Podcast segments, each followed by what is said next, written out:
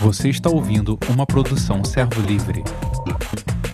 Muito grato a Deus, louvando o Senhor, de poder ver ainda a bênção de Deus nas gerações, sabe? A maioria é tudo jovem, né? Ficaram até ainda pouquinho garotada, né? 17, é coisa linda. E dando graças a Deus, pensando que Deus de Abraão é o Deus de Isaac, Deus de Isaac é o Deus de Jacó, né? Deus é um Deus geracional, né? Deus vai alcançando, né? Tocando, abençoando. Estava feliz de ver Daniel e com Yasmin recebendo a igreja na casa deles, como a gente fez muitas vezes na nossa vida na nossa casa. A gente está com duas convidadas ilustres ali, ó. Denise e Sandra, que já nos conhecem assim, de muitos anos. É, eu tinha cabelo ainda, era magro. Era, teve todas as fases né, da vida. E. É, todas as fases, bem fases. Eu conheci essas meninas muito jovenzinhas, assim, né? cantando na nova vida. É. Então eu estava vendo assim como Deus ele acompanha, né? Quando a gente de alguma forma, assim, debaixo dessa graça, porque não tem outra explicação, né? A graça de Deus, a fidelidade de Deus, de nos levar assim, de ver Ele tocando as próximas gerações. Eu até pensei, criei no meu coração, que quando a gente foi para Curitiba, uma das coisas que Deus queria fazer com a nossa vida lá em Curitiba, por conta dos pastores ser tão jovenzinho lá, a gente servia aquela geração, a próxima geração, porque a gente já tem algumas gerações de pastores.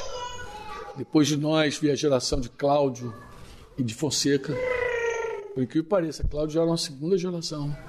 Depois veio outra geração que acompanhou Rogério, depois acompanhou Júnior Paulino, que veio bem depois. Né? E aí tu vê que geração após geração Deus vai levantando um, dois, três pastores mais, mais novos, né? E lá em Curitiba foi praticamente assim, o mais, o mais velho é o Sandro, né? Agora tem Cristiano, Ideraldo Filho, Ideraldo Filho. O Anderson Paz nasceu um dia antes da nossa filha Débora nascer. Um dia antes, nós cantávamos no mesmo coral que os pais deles. O Josias e Helena, né? Cantavam, a gente cantava no mesmo grupo. Denise ficou grávida, Lena ficou grávida, olha que coisa a gente bem jovenzinho ainda. E logo depois é, fui informado que o pai nasceu. Dia seguinte, Débora nasceu. Então você vê como Deus, anos depois, estou sentado com Anderson Paz à mesa pastoreando. Né? Um homem já pai, né? De dois bebês. É um negócio assim, maravilhoso ver essa. Eu não me, eu não me, me preocupo, não, nas palavras. Eu não fico assim é, pesado pelo fato de, de serem jovens, pelo contrário. Eu acredito que eles têm muito de Deus para dar, muito de Deus, muita graça, compromisso com a palavra, compromisso com a igreja, porque eles têm um compromisso com Jesus muito forte. E hoje eu fiquei assim, reanimado com isso, né? Reanimado com, a, com, a, com essa beleza que é a igreja geracional. Mas saindo dali, vindo para cá, encontrei aqui o meu amigo Felipe e Érica, né? E estão, a gente começou a trocar uma ideia aqui rápida, que confabular um pouquinho. E ele perguntou assim: e aí, como é que tá? Tá em Curitiba? Já tá voltando para o Rio já e tal? Aí eu falei para ele, contando as novidades, como Deus tá, tem falado conosco sobre esse tema. Né? Como Deus tem conversado conosco sobre esse tema. Mas é interessante. Eu queria conversar um pouquinho com vocês. Eu sei que vocês estão falando aí sobre. e entrar nos compromissos agora, nos, nos dez compromissos, né? Acho que era isso mesmo. É, mas eu pensei de conversar com vocês um pouquinho sobre um tema que é muito recorrente, mas ele é tão vital. Por quê? Porque todo mundo, como a Mariana que se batizou hoje, todo mundo que, que se batiza, a, a, o desafio da vida, qual é a jornada agora? A jornada é uma jornada de conhecimento. Nós precisamos conhecer o Senhor, né? Porque a vida eterna é essa, disse lá João 17, a oração de Jesus. A vida eterna é que te conheço, ó Pai. Como o único Deus verdadeiro é Jesus Cristo que tu enviaste. Então é uma jornada de conhecimento, né? Mas ao mesmo tempo é uma jornada de conhecimento, mas é uma jornada guiada por Ele, né? Como eu falei hoje, você entra na água, é, você está sendo sepultado, mas você sai da água também, você ressuscita com Jesus. E graças a Deus pela ressurreição, porque é o poder de Deus que nos guia. Então a Mariana não vai ser guiada pela capacidade dela. Se ela fosse, coitadinha, ela continuar a mesma vida de sempre. O que vai fazer a Mariana daqui uns anos ser outra menina, outra mulher, é o poder do Espírito Santo que, a, a partir daquele momento, acompanha ela para sempre. Agora, o Espírito Santo de Deus não só nos dá poder para fazer a vontade de Deus, mas ele também nos guia em tudo, nos guia a toda verdade. E o desafio nosso passa a ser então o quê? Como ser guiado pelo Espírito Santo. Como é que ele nos guia, né? Como é que ele nos guia? Tem, tem, é, estava fazendo um, uma live com o pessoal lá de Vitória da Conquista. Na verdade, é um grupo é, daquele curso Alfa, que a gente está fazendo online. E o, a última live foi sobre oração, sobre a sessão, se eu não me engano, é seis ou sete do Alfa, que fala sobre oração, né? A importância de orar e tal. E foi muito interessante, que tem uma pergunta que a gente sugere lá, que é a seguinte. É, você já orou alguma vez, você já falou com Deus alguma vez e teve uma resposta que você achou, puxa, coincidência? Claro, essa pergunta por quê? Porque o Alfa é dirigido para pessoas que não são é, cristãs de forma confessada e assumida. Então é um encontro para pessoas que não conhecem Jesus. Então ali tem todo tipo de, de conversa e debate, né? E eu fiquei assim muito impactado com a história de uma menina que é, é como é um grupo, a maioria acho que é o pessoal da mesma faculdade federal lá de, de Vitória Conquista lá. E aí a menina que falou, ah, tá, começou dizendo assim, ah, tu sabe como é que é a vida de, de estudante, a gente está sempre duro e tal. E ela disse que um dia, numa, na casa lá, no, não sei se é uma república, não sei se é uma casa com outros estudantes, ela descascando um coco, dura igual coco, literalmente, mas descascando um coco, cortou o dedo assim. E ela ficou muito assustada, porque estava muito sangue. Mas não tinha um tostão para fazer nada, mas acabou que ajudaram ela, levaram ela no hospital, mas saiu de lá com a receita sem dinheiro. Uma receita sem dinheiro. E ela, andando pela, pela rua assim, ela fez uma oração. Meu, ela contando, isso é muito legal, eu vi isso, né, de, de jovem principalmente. Né? Ela fez uma oração e falou com Deus, Senhor, me ajuda, eu preciso ter dinheiro para comprar esse remédio, pelo menos. E aí, quando ela olhou para o chão, assim, viu um bolinho de dinheiro amassado. Ela pegou e tinha R$ 32,80 um bolinho. Chegou na, na, farmácia, entrou, pediu o remédio e ela falou: Você sabe quanto foi o remédio? Quanto você acha que foi o remédio? R$ 32,80. Ah, gente, eu ouço um negócio desse, eu fico todo, até o careca arrepia. Né? Eu falei, meu Deus, que coisa maravilhosa. Como Deus é rico assim em detalhe. É, aquela menina, é para dizer, ela não tinha como dizer que, não, que Deus não viu a oração dela. Porque no, no vídeo, não sei se vocês lembram, o Nick conta a história de que ele vai para os Estados Unidos e roubam no vídeo do, do Alfa. Roubam, roubam, roubam, roubam a mochila dele com todo o dinheiro, documento, não sei o que. Então ele fica dentro de um ônibus. Ele tem um ticket que permite ele viajar aos Estados Unidos todinho. Então tá duro. E, e aí ele, incrédulo, ateu, ateu, incrédulo, duro, viajando os Estados Unidos todinho, daqui para ali, com comunidade hippie e desesperado. E um dia ele ficou tão desesperado que ele, o ateu, fez a oração. Falou, meu Deus, me ajuda a encontrar alguém que eu conheça. E aí disse que o próximo ônibus que ele pegou tinha um, ele é inglês, você sabe disso, encontrou um cara lá da Inglaterra sentado lá no final da fila. Aí encontrou e você por aqui. Então, diz que até hoje, quando encontra esse cara, o cara fala, você por aqui. Até hoje faz a mesma piada. E ele, depois de convertido, não teve dúvida que Deus realmente preparou aquela hora e falou com ele daquela maneira tão inusitada e tão especial como Deus fala com a gente, né? Então, eu queria é só refletir com vocês, só lembrar. Eu sei que isso é um assunto muito intenso, mas como é que Deus fala com a gente? Como é que Deus fala? Então, para ser bem simples, o objetivo é assim. A maneira mais direta de Deus falar conosco, e aí é legal você entender que o nosso sacerdócio não pode ser substituído jamais. A gente sempre tem que entender o seguinte: Deus fala comigo, Deus fala contigo.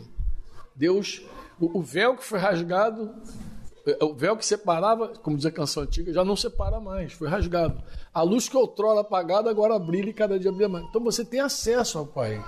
E Deus espera que você use esse acesso bem, pelo novo e vivo caminho que nos foi feito pelo sangue de Jesus. Você entra e fala com o Pai. Fala com ele no trono da graça e, e coloca teu coração lá e tal. E às vezes você quer muito ouvir Deus. Por quê? Você precisa ouvir Deus. Porque tem coisas que você já sabe que Deus quer e você sabe que Deus pensa. Por quê? Porque está escrito.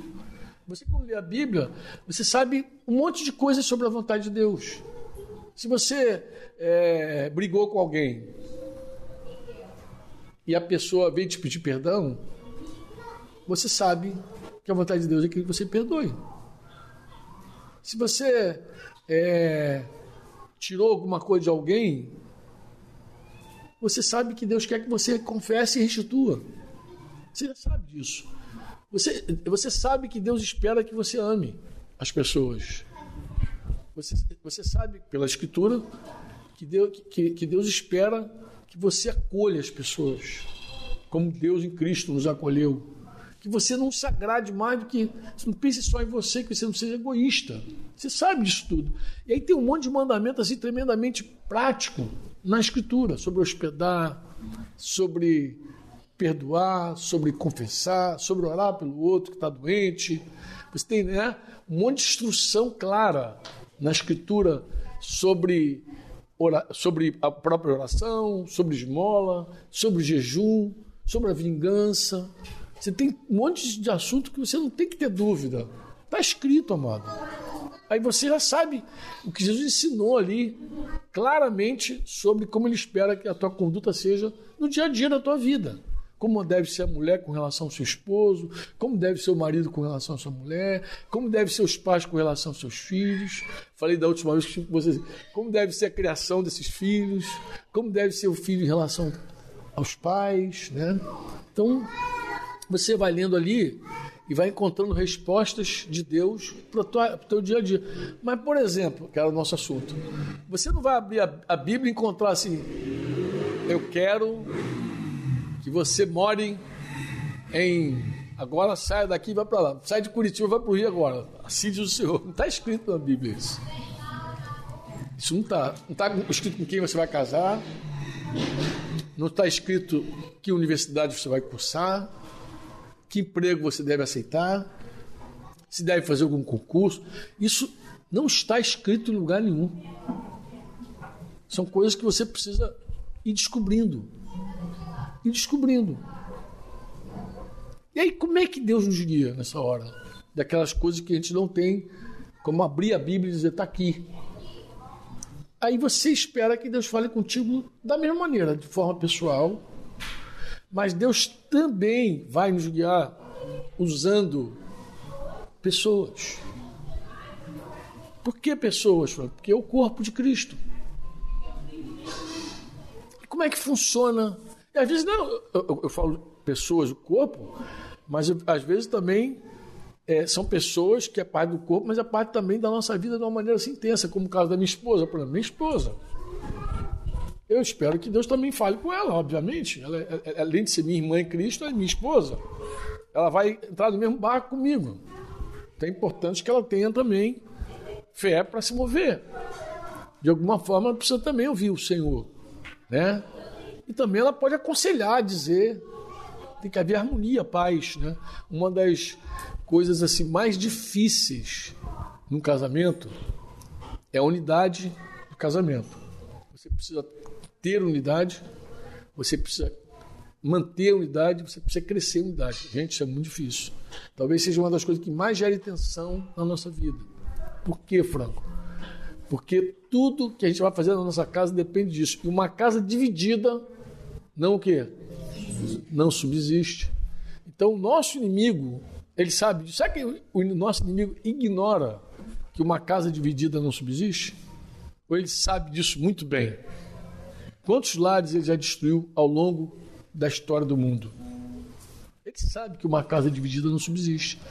E como é que ele atua então? Ele atua para dividir o casal.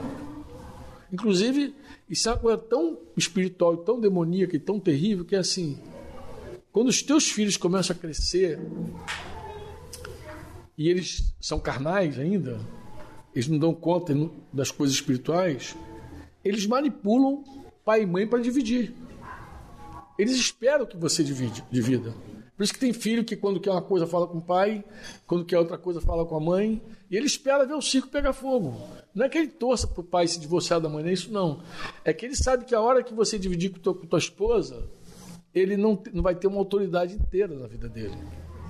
Ele sabe que. E ele sabe também manipular, fazer o jogo tal. Ele sabe disso aí. Então, hora ele pede a mãe, hora ele pede o pai, então ele vai. Então, se, se a carnezinha sabe, imagina o diabo que está aí há muito tempo. Ele sabe mais do que a carninha, né? Então, ele sabe a importância da unidade. E como a unidade é importante para a criação dos filhos. Né? Você, em unidade, decide, por exemplo, como corrigir os filhos. É em unidade, porque senão, imagina você. Como é que eu vou disciplinar meus filhos se eu não tenho unidade com a minha esposa? Você, em unidade, define, por exemplo, a formação deles, que rumo eles vão tomar. É em unidade que você decide aí, filha. O que, que você acha? Fulano não quer fazer faculdade. É em unidade que você decide isso. É em unidade que você vai dando os, os passos e orando junto e andando. Então, você vê que coisa. Então não é só ouvir alguém do corpo. Às vezes é ouvir alguém que está muito dentro, está tão junto de você que está no mesmo barco que você, né? Mas Deus usa a igreja. Deus usa a igreja por quê? Porque Deus vai precisar falar pelos dons da igreja também. Se você pegar a tua Bíblia, por exemplo, vou pegar aqui, vou abrir esse texto. Por que, que eu vou abrir esse texto? Porque, tomara que eu esteja bem lembrado dele, é 1 Coríntios. 1 Coríntios, acho que 14, 6, será que é esse? Ah, é 14, 6. Se você pegar a tua Bíblia em 1 Coríntios 14, 6, você vai ver uma coisa interessante. O, o, cuidado de Paulo no capítulo 14 de Coríntios qual é? É explicar à igreja que quem fala em línguas não edifica. Porque fala uma língua estranha. E aí, se não, se não fala de uma maneira clara, como é que vai cooperar com a construção da tua fé? Se não está falando de maneira clara. Então, todo o cuidado dele aí, do capítulo 14, é isso aí. Mas aqui no, cap... no versículo 6, ele vai dizer uma coisa interessante. Ele vai dizer de algumas formas de Deus falar. Ele falou, agora, irmão, se eu for até aí falando em línguas, que esse é, o... é a atenção da igreja, porque estava todo mundo querendo falar em língua, falar em língua, falar em língua, e aí tá, todo mundo exibindo aquele dom de falar em línguas, mas não... se eu for aí falar em línguas com vocês, que proveito vocês terão? Se eu começar a falar uma língua estranha. Se eu começar a ministrar agora em língua estranha, qual o proveito que você vai ter? Nenhum proveito você vai ter. Você precisa ter clareza. Se eu não falar por meio, aí ele vai explicar, por exemplo, as maneiras que alguém, por exemplo, fala numa reunião. Por meio de revelação. Palavra no original acho que é Apocalipse. Por meio de revelação por meio de conhecimento, gnoses, palavra de revelação, palavra de conhecimento, profecia. Se eu não falar por meio de uma profecia, e Deus fala de profecia, fala, claro que fala. Se eu não falar por meio de doutrina contigo, doutrina é aquilo que eu falei, aquela, aquele ensino que já está na escritura, mas às vezes você não sabe da doutrina. Então, se alguém abre uma doutrina aqui, pode responder a tua questão. Se alguém cita uma doutrina, pode responder a tua questão. Se eu não falo por meio de doutrina contigo, você não vai, não vai saber. Profecia. Mas mais adiante, acho que no versículo. Agora. Acho que é. Não sei se é 20. Não, é. Deixa eu ver. 26. Vê se não é 26. Não é 26 ou 16? É 26. Quando ele, depois de ensinar os irmãos sobre como devem se comportar com relação a esse dom, ele vai fazer uma pergunta e vai responder: Que fazer então, irmãos? O que a gente faz? Quando vocês se reúnem, aqui nem está aqui agora, não tem salmo. Deus fala por meio da música. Deixa eu te fazer uma pergunta: quantas vezes. Não responde, não, mas eu tenho certeza que você já sabe. Quantas vezes Deus falou contigo usando uma música inspirada? Hoje eu acordei com uma canção. A tua palavra escondi, guardada no meu coração, para eu não pecar contra ti, Senhor. A tua palavra escondi. Rapaz, Deus fala por meio dos salmos, das canções, dos hinos. Deus fala. Ele fala assim: um tem salmo, outro tem ensino. Um tem didaquê, doutrina, ensino. É didaquê aqui a palavra. O outro traz revelação. Ele já havia falado que tem revelação. Mas como assim revelação, Franco? Porque tem coisa que está oculta e de repente alguém fala e puf, clareou tudo para você. Revelou. Em geral, quem tem o dom, não da profecia, mas o dom da palavra profética. Quem usa, usa a palavra profética, em geral, traz muita revelação. Porque a pessoa consegue esclarecer coisas que você lê e não vê. Fala assim, meu Deus, como é que não está tão claro eu não vi? Porque depende dos dons do corpo de Cristo. Nem todo mundo tem. Você não é dotado de todos os dons, pô. Então, você às vezes depende de alguém com a palavra profética para dizer, uh, por que, que Deus constituiu apóstolos, profetas, evangelistas, pastores e mestres da igreja? Efésios 4:11 lá, né? Por que, que ele deu para a igreja? Ele deu para a igreja porque eles se completam. Eles se completam. Uma igreja que só tem um homem falando, provavelmente essa igreja vai ficar capenga, vai ficar deficiente. Porque ela precisa de um ministério plural mesmo. Porque o profeta, a gente até usar, gostar de usar o exemplo da mãozinha, não sei se vocês já ouviram, a mãozinha, né? O apóstolo é aquele camarada que toca no profeta, toca no evangelista, toca no pastor, toca no mestre. Então, ele é um ministério que, por necessidade de ir, porque se fala muito de apóstolo hoje, mas é totalmente diferente do apóstolo bíblico, porque o apóstolo da, da igreja bíblica ele era enviado, ele tinha uma responsabilidade extra local. Então ele tinha hora que ele tinha que agir como profeta, que aponta a direção, que diz é para lá que tem que andar. Outra hora ele tem que ser evangelista, esse maiorzão aqui. Ele tem que ganhar gente, ele tem que incluir pessoas. Outra hora ele é o pastor da aliança. Ele tem que estar lembrando a vida comum, a vida relacional, a vida local da igreja. Outra hora ele é o mestre. É aquele cara que quer sempre tá tirando a serinha do ouvido para você ouvir com mais clareza, aprofundar, dar mais riqueza para a pessoa. É mais didático ele, outra hora ele. Mas os outros ministérios, um é profeta, o outro é evangelista, o outro é pastor, o outro é mestre. Há quem diga que pastor e mestre é um ministério só. Né? Tem que crê pastor-mestre e não pastores e mestres, mas não tem nenhum problema. O fato é que cada um possui um dom, uma graça diferente e vai juntos eles edificam a igreja. Separados, o que, que vai dar? Vai dar um, um cara que vai cuidar de juntas missões, vai dar um avivalista que vai visitar as igrejas, tacar fogo, depois vai embora, o pastor fica lá apagando fogo. Vai dar aquele cara que tem uma congregação de 300 mil, mas ninguém conhece nem a Bíblia direito, não sabe nem a gente falando bobagem, dizendo bobagem para tudo que é lado, esse cara maior que evangelista. Vai dar aquele cara que tem aquela congregação de 17 pessoas que já está há 30 anos, a mesma pessoa. Leva, mas ele é cuidadoso, vai lá, leva a cera na casa, cuida das velhinhas, tá lá, vai dar esse cara. E vai dar aquele cara do seminário, que quer ensinar todo mundo. Então, esses mistérios separados dá essa coisa que a gente vê por aí. Eles juntos dão uma igreja saudável. Você tem uma igreja missionária.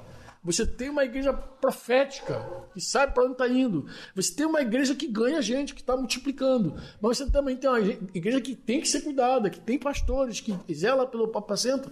E tem igreja que ensina, que tem ensino, que tem palavra. Então você tem essa, essa coisa completa e plena. Numa igreja que tem esses ministérios. E na vida não é diferente, gente. A gente está aqui, quando você sabe que tem dons no meio da igreja, aí um tem revelação, outro tem línguas. Ele até fala do cara que tem línguas.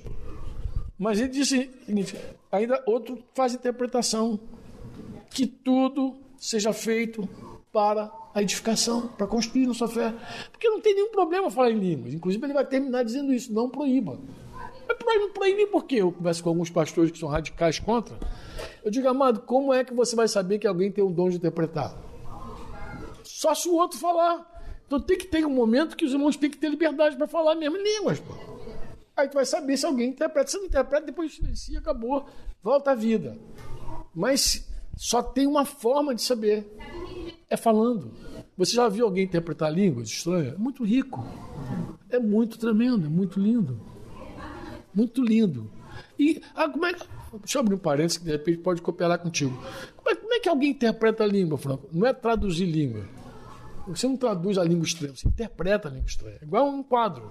Como é que se interpreta um quadro? Quadro você não, você não traduz um quadro, você, você interpreta um quadro. Você olha o quadro e diz, é isso. É isso que esse quadro está falando. A língua estranha é assim.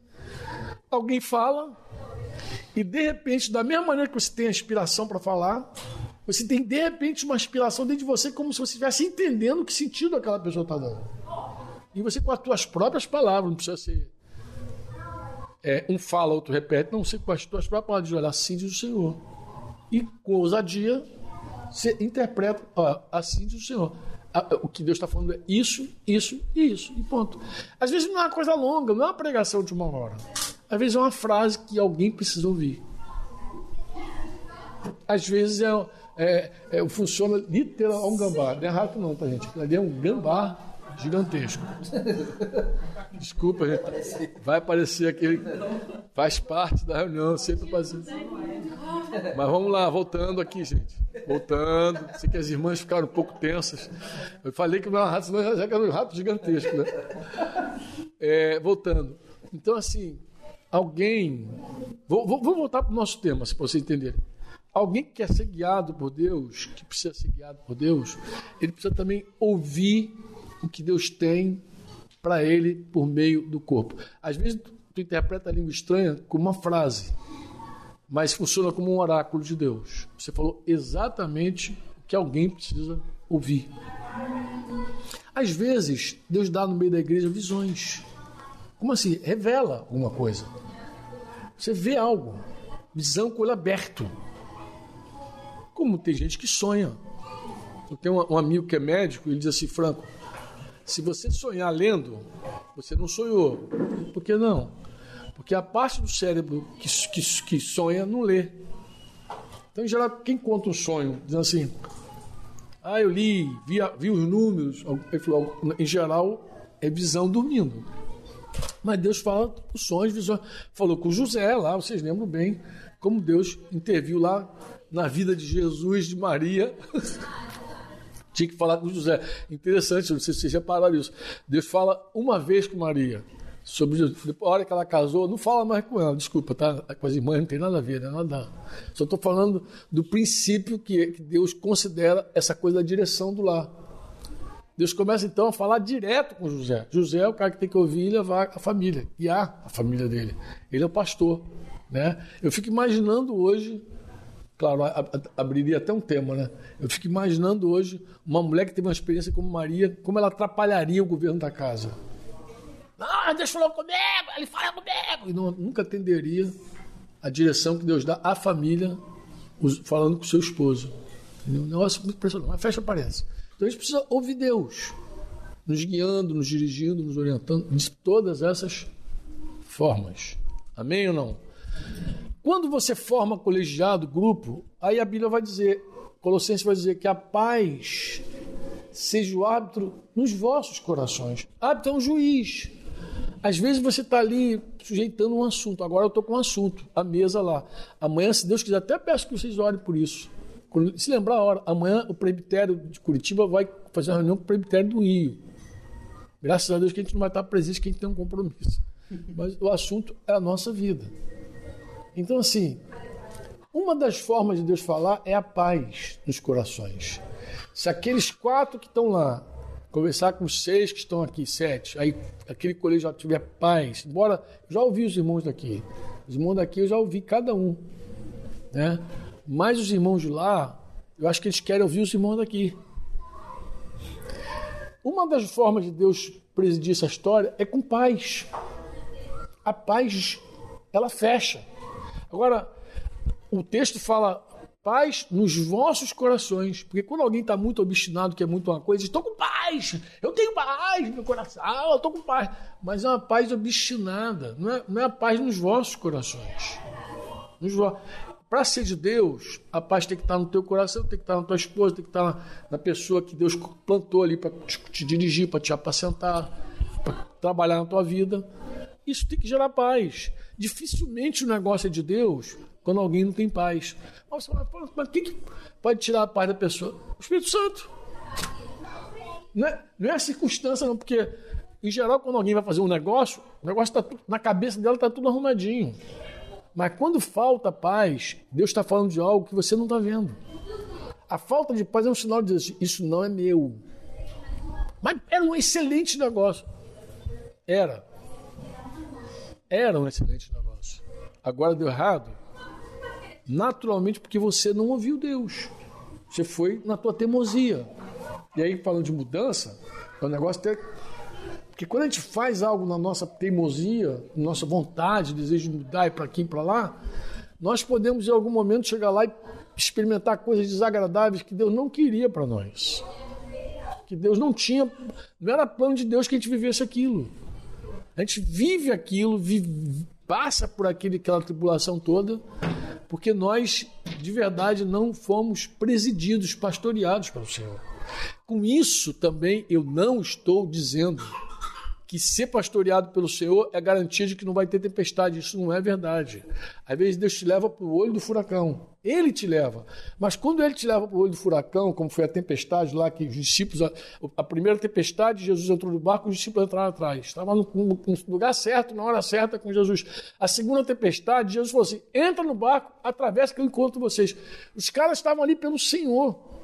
Então tem hora que Deus leva você para o olho do furacão, mas é diferente quando você diz assim: eu estou no olho do furacão, mas eu tenho certeza que Deus me trouxe para cá. Deus foi Deus que me trouxe. Isso traz paz, segurança. Você tem escudo para lutar, porque a fé é o escudo que apaga os dados inflamados ali. Agora, coisa terrível é você estar no olho do furacão cheio de dúvida. Será que eu devia estar aqui? Você não ouviu bem. Bem que meu pai falou. Você quer, cara, que coisa horrível. Você não deveria ter ido. Aí você fica sem fé para lutar. Quando você faz a coisa em fé, você tem fé para lutar depois. Você diz, não, eu estou aqui, eu sei que esse furacão todo vai passar, mas eu estou aqui pela vontade de Deus. Não estou aqui pela vontade da carne nem do sangue. Eu estou aqui pela vontade de Deus. Deus me trouxe aqui. Então, segue em fé que vai dar tudo certo em nome de Jesus. O Senhor vai, vai chegar na quarta vigília da noite, mas vai chegar e vai acaquetar essa tempestade toda do teu coração e é que está fora do teu coração também. Então você vê a paz. Outra maneira que a própria Bíblia fala de, de, de guiar e presidir é na multidão de conselheiro. Você observa que coisa interessante quando é algo de Deus. Quando é algo de Deus, as coisas começam a fechar. Aí eu falei com o Felipe, Felipe, eu tive uma experiência muito legal essa semana passada, semana passada eu estava numa reunião com o pastor lá de Cabo Frio, e quando a gente tocou o assunto da, de orar para estar tá vindo para o Rio, ele falou, Franco, eu tenho certeza que isso é de Deus. Eu falei, tem? Como é que você tem? Tem mais certeza do que eu, bom. Ele falou assim, Franco, ano passado, final do ano passado, Tia, Tia Eliane, esposa de Samuel Belo, lá de Cabo Frio. Tia saiu do nada, assim, com uma conversa aqui em casa. Franco e Denise tem que voltar para o Rio. Saiu com essas conversas assim. Começou a falar assim. E esse ano, eles começaram a fazer uma caminhada de oração, os dois, caminhando e orando. Falou, Frank, todos os dias que a gente ora, caminha, ora, a gente lembra de vocês, desse assunto do Rio de Janeiro. Então a gente já ora para vocês, para vocês virem para o Rio. Então, isso eu não tenho dúvida, é Deus. Olha, se esse cara estivesse na reunião amanhã, ele ia dizer isso. Ele falou assim, eu não tenho dúvida nenhuma. Esse Franco tem que estar no Rio com Denise, porque é Deus que está falando. Interessante. Mas é interessante também porque nessa hora que ele fala, você sente.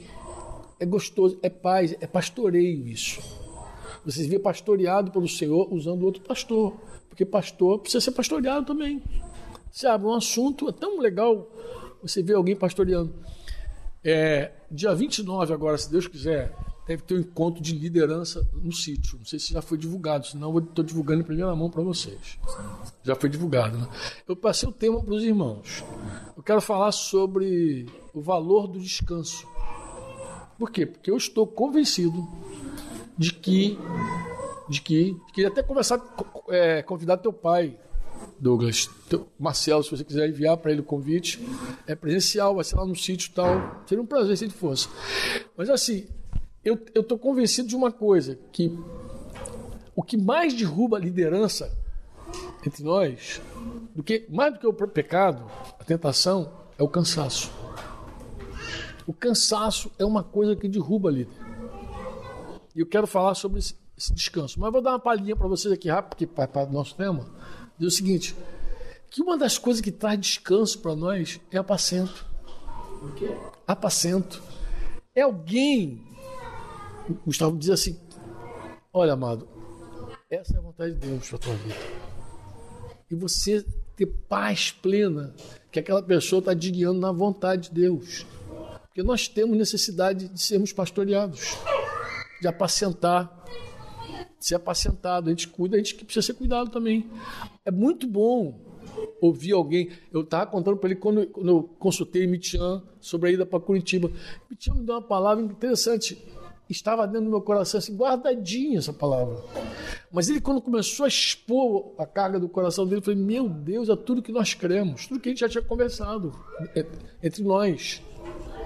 Ele explicou a visão dele da obra, como era. Eu falei, meu Deus, ele tinha aquele mestre que vocês conhecem, né?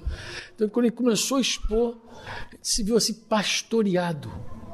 O que é pastorear alguém? Pastorear é ser pessoal com a pessoa. Existem três cartas na Bíblia, são chamadas cartas pastorais: Timóteo, Timóteo, Tito. O que é apacentar? Apacentar é você ter a oportunidade de ter um pessoal, de não, de não ser uma coisa geral. Não é um assunto que eu estou falando aqui que Deus pode falar contigo quando eu falo aqui. Mas é diferente quando a gente senta e conversa, tá? Né? Quando a gente conversou lá em, lá em Cabo Frio, estou lembrando aqui. Uma conversa nossa lá em Cabo Frio. Aquele olho no olho, aquela conversa pessoal, coisa e tal. É isso que é pastoral. Pastorear é você ter esse momento pessoal. E às vezes Deus vai te pastorear usando aquele pastor, aquela pastora que ele colocou na tua vida, mas ele vai usar outro pastor também, pô. Ele pode usar quem ele quiser para te pastorear. Ele é Deus. Você vai sentir teu coração. Ai, que bom. Como é bom ser levado às águas tranquilas, né? Quem, quem não gosta de ser pastoreado, em geral, está cansado. Porque uma das formas que Deus tem de levar a gente para o descanso é por meio do pastoreio. Quem não tem pastor, nunca tem. Esse que não tem pastor, não tem mesmo pastor. Não, pastor é Jesus, aqui sou eu, Jesus, para ninguém. E já essa pessoa é cansada. Ela é cansada por quê? Porque ela não entende que Jesus usa o corpo. Que ele usa pessoas. Então, dessa forma, pelas escrituras, oração, as escrituras falando dos dons, eu vou lembrar aqui com vocês Atos 13. Olha que coisa interessante. Atos 13 começa dizendo assim: havia Antioquia profetas e mestres. Dá, dá uma lista que começa com Barnabé, termina com Saulo. Enquanto eles oravam e jejuavam, disse o Espírito Santo: Separai-me agora a Barnabé e Saulo para a obra que eu tenho chamado. Como é que o Espírito Santo falou ali? Provavelmente por meio de uma profecia. Alguém saiu com a palavra de conhecimento disso. Assim diz o Senhor: Separai-me agora a Barnabé e Saulo para a obra que eu tenho chamado. Então, separou, eles, eles já trabalhavam ali em Antioquia, coisa e tal, mas separou integralmente para uma obra. E eles precisavam ser integrais mesmo agora, porque eles iam viajar o mundo. Então eles separam agora. Já estavam servindo. Havia Antioquia, profetas e já estavam servindo. Olha, aquela separação de Barnabé e, e, e, e Paulo, aquela separação, Atos 13, aquela separação era uma separação que não está escrito em lugar nenhum. Ninguém podia abrir a Bíblia e ler, ah, hoje Deus falou comigo, separar e... Não, saiu de um dom. Se você pegar Atos 12, Atos 12 conta uma história muito interessante, que Atos 12 inicia falando de uma fome que ia chegar sobre a região da Judéia. Passa um homem chamado Ágabo, que depois vai aparecer mais adiante também, Ágabo é um profeta.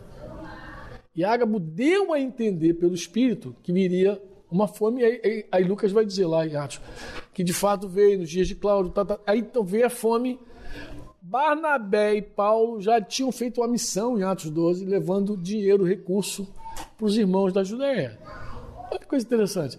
Então, eles já estavam também acostumados a ouvir Deus pela profecia, porque Ágabo não abriu um versículo, capítulo lá do profeta, ele só falou, deu a entender pelo Espírito que havia fome.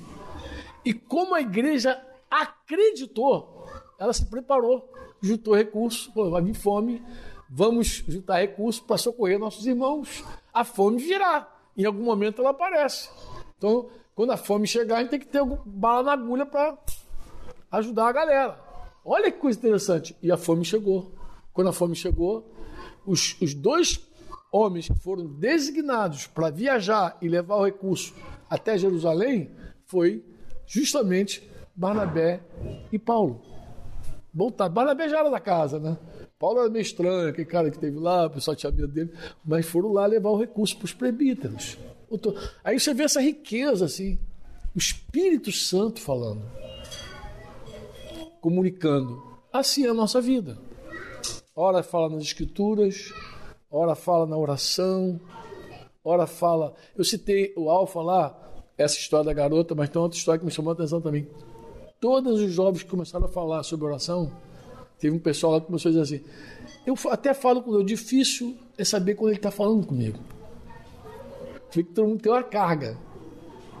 Como ouvir Deus? Né? Como Deus me guia? Então, eu estou te falando. A Escritura vai dizer que você ouve Deus na palavra escrita, que você ouve Deus por meio dos irmãos, que você ouve Deus no dom dos irmãos, no conselho, na paz. Mas vou dizer uma última coisa: você ouve Deus na circunstância também. Que às vezes Deus produz uma circunstância e ali você não tem como escapar daquilo. É algo que fica tão vivo dentro de você, tão tremendo dentro de você, que você diz, cara, só pode ser Deus esse negócio. Vou contar, vou terminar contando uma história para você assim. Bem recente, esse ano agora, no meio da pandemia, casou mais um chileno com uma brasileira. Mais um, meu Deus. E o casamento desse cara, é assim, ele me chamou, falou, vem, mas eu não tinha como ir, porque eu estava no meio da viagem para cá. Eu não tinha como ir, foi muito assim repentino. E a gente já estava de carro indo, vindo para cá. E ele falou, mas ele já estava já repentino foi a decisão, mas já já estava com data marcada há muito tempo. Mas é assim, qual é o meu envolvimento com esse camarada, minha história com esse cara? Ele é um cara assim muito querido, o nome dele é Jonathan. Jonathan, como é que eu conheci Jonathan? Eu conheci Jonathan assim. Um dia, um dia, uma irmã lá do estado de São Paulo, de uma cidade pequena de São Paulo, fez contato com a gente e falou assim: olha, minha irmã, a irmã falando da irmã dela biológica, casada, vocês sabem. Na verdade, quem casou a irmã dela foi Marcão de Deus. Havia se separado do marido conheceu um chileno. E eles dois estão namorando aí, pololeando. Assim falou a irmãzinha lá com relação a esse caso. Teria como ajudar esse, esse casal? Então eu fiz contato, me deram contato, fiz contato com esse chileno e pedi para ela falar com a irmã dela. Se eles tinham disposição de ouvir o presbitério aqui no Rio de Janeiro. E os dois toparam. Assim eu conheci Jonathan pessoalmente. Jonathan veio para cá, pro, aqui para o Monte do Santíssimo, sentou lá e nós avaliamos a vida do casal. E chegamos a uma conclusão na palavra, de que ela não era livre para casar com ele, que ela seguia casada embora ela estava separada, o marido dela continuava ali esperando por ela. Inclusive, o motivo da separação lá não foi prostituição, não foi porneia. Foi uma briga lá entre eles, lá brigaram, separaram, e daqui a pouco estão separados um para cada lado e acham que pode casar de novo. Mas Jesus é claro, disse: quem faz isso comete adultério. Jesus é claro sobre esse assunto. A doutrina só não lê quem não, quem não quer. É tão claro que Jesus falou. Mas bem, nós falamos com ela: você tá, se você casar com os chilenos, tem adultério. E o cara que nem era um cristão, ele ouviu aquilo e temeu. Ele temeu. O que, que ele fez? Desfez o relacionamento com a brasileira e aí ele voltou para o Chile e nós perdemos o contato. Não tinha, nunca mais vi Jonathan. Um dia, estou no centro de Santiago, como uma grande cidade aquele montão de gente para lá, gente para cá, aquele movimento todo. Deu um desejo de numa livraria cristã que a gente gostava de comprar ali umas coisinhas de Adler Romero, lembra? A gente sempre já curtia. E eu fui lá para ver alguma literatura, um DVD, alguma coisa, fui.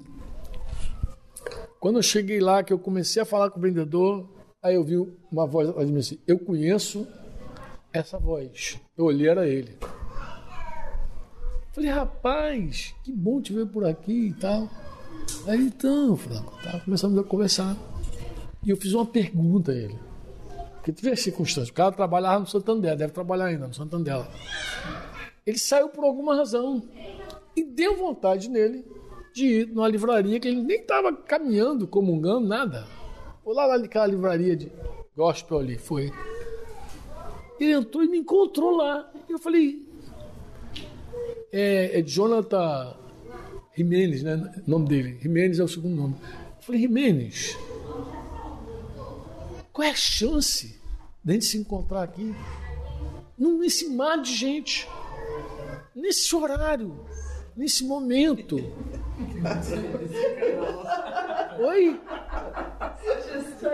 Só Jesus. A gente não tem coincidência desse nível, não, gente. Eu falei, cara, qual eu estava indo para um lugar, deu vontade de vir aqui, você também, pum. Aí a gente se encontrou.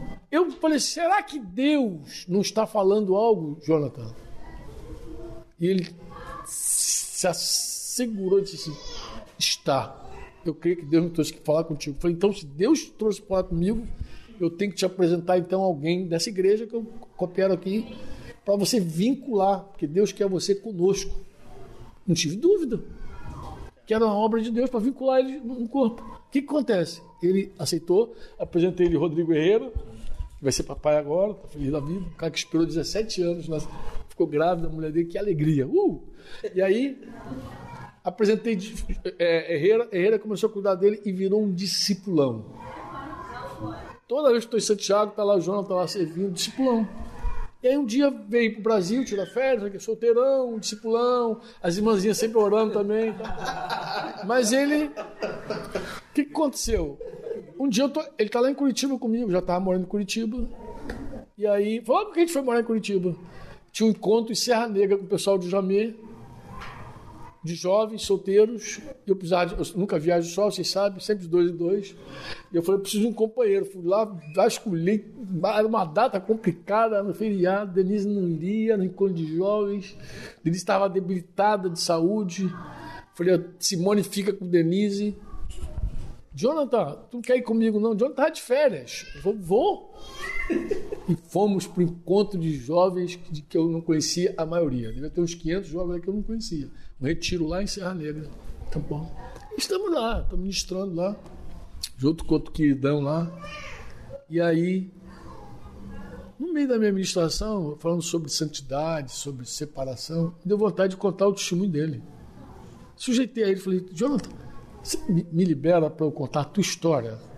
De como você saiu daquela, daquela relação de pecado? Claro, claro. Ele fala português bonitinho. Claro, Franco, pode falar sim, pode falar. Eu falei, tá bom. E aí, meu irmão, no meio daquela galera, eu abri o testemunho do Jonathan. Contei. Tinha uma menina lá, uma médicazinha lá, tinha um grupo de médicos lá, jovens. E a menininha acho que olhou para ele assim. Tá, viu o testemunho dele forte Quando eu saio pro intervalo assim do almoço, assim, tô vendo o Jonas totalmente batizado no meio da galera, totalmente inserido já. Passei, nem o meu companheiro, nem. Não vejo mais meu companheiro de viagem. Cadê tu, rapaz? Aí ele, ô, Franco, tá aqui. Aí me apresentou o pessoal, o grupo, né? Quando ele me apresentou, eu falei, aí tem, cara. Vai sair alguma coisa de novo, vai misturar de novo a raça, cara. Cara, não deu outra, cara. Saiu dali em contato com a menina, que hoje é a esposa dele, casaram. Saiu ali no contato, coisa e tal, casou. E ele tá falando assim, outro dia, quando ele me chamou, ele falou, Franco, a gente tem uma história tão. Mas assim, Deus usou uma circunstância. Não foi um assim diz o Senhor, não foi um sonho, não foi visão, não foi conselheiro, não foi nada, foi nada, uma circunstância, uma conexão muito especial e quando eu falei com ele, cara, é muita coincidência. Ele concordou. E a hora que ele concordou, ele falou, eu precisava te encontrar, eu fui ousado. Eu falei, não, você precisava me encontrar mesmo. Vamos lá, você precisa ser pastoreado, você precisa de pastor. Eu conectei ele com a igreja lá, fiz a, fiz a ponte, fiz o Deus de Barnabé. Fiz a ponte e ele então vinculou seguiu. Depois a gente teve essa história feliz também, dele vir tirar férias aqui, conhecer. Ele já tinha tirado férias aqui umas duas vezes, quando a gente morava no Rio, com a irmã da Denise. Ficou lá, com Daniela solteira ainda, né? Uhum. E aí depois, tu vê, esse tempo todo esperando Deus, ficou seguro o rapaz.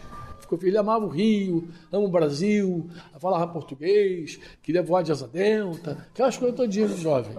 E aí, é, graças a Deus, eu estou terminando para dizer isso: ó, é a palavra, é o conselho, é a visão, é a paz, são os dons, são as circunstâncias também. Não, não despreza uma circunstância inusitada, não. Porque Deus pode usar tudo isso para confirmar no teu coração aquilo que você está orando. Aquilo que você está pedindo a Deus, Senhor, me fala, Senhor me guia, Senhor me dirige. Espera que Deus vai falar. Ele, ele mais interessado que qualquer um de nós para nos guiar na palavra dele. Amém? Você ouviu uma produção Servo Livre.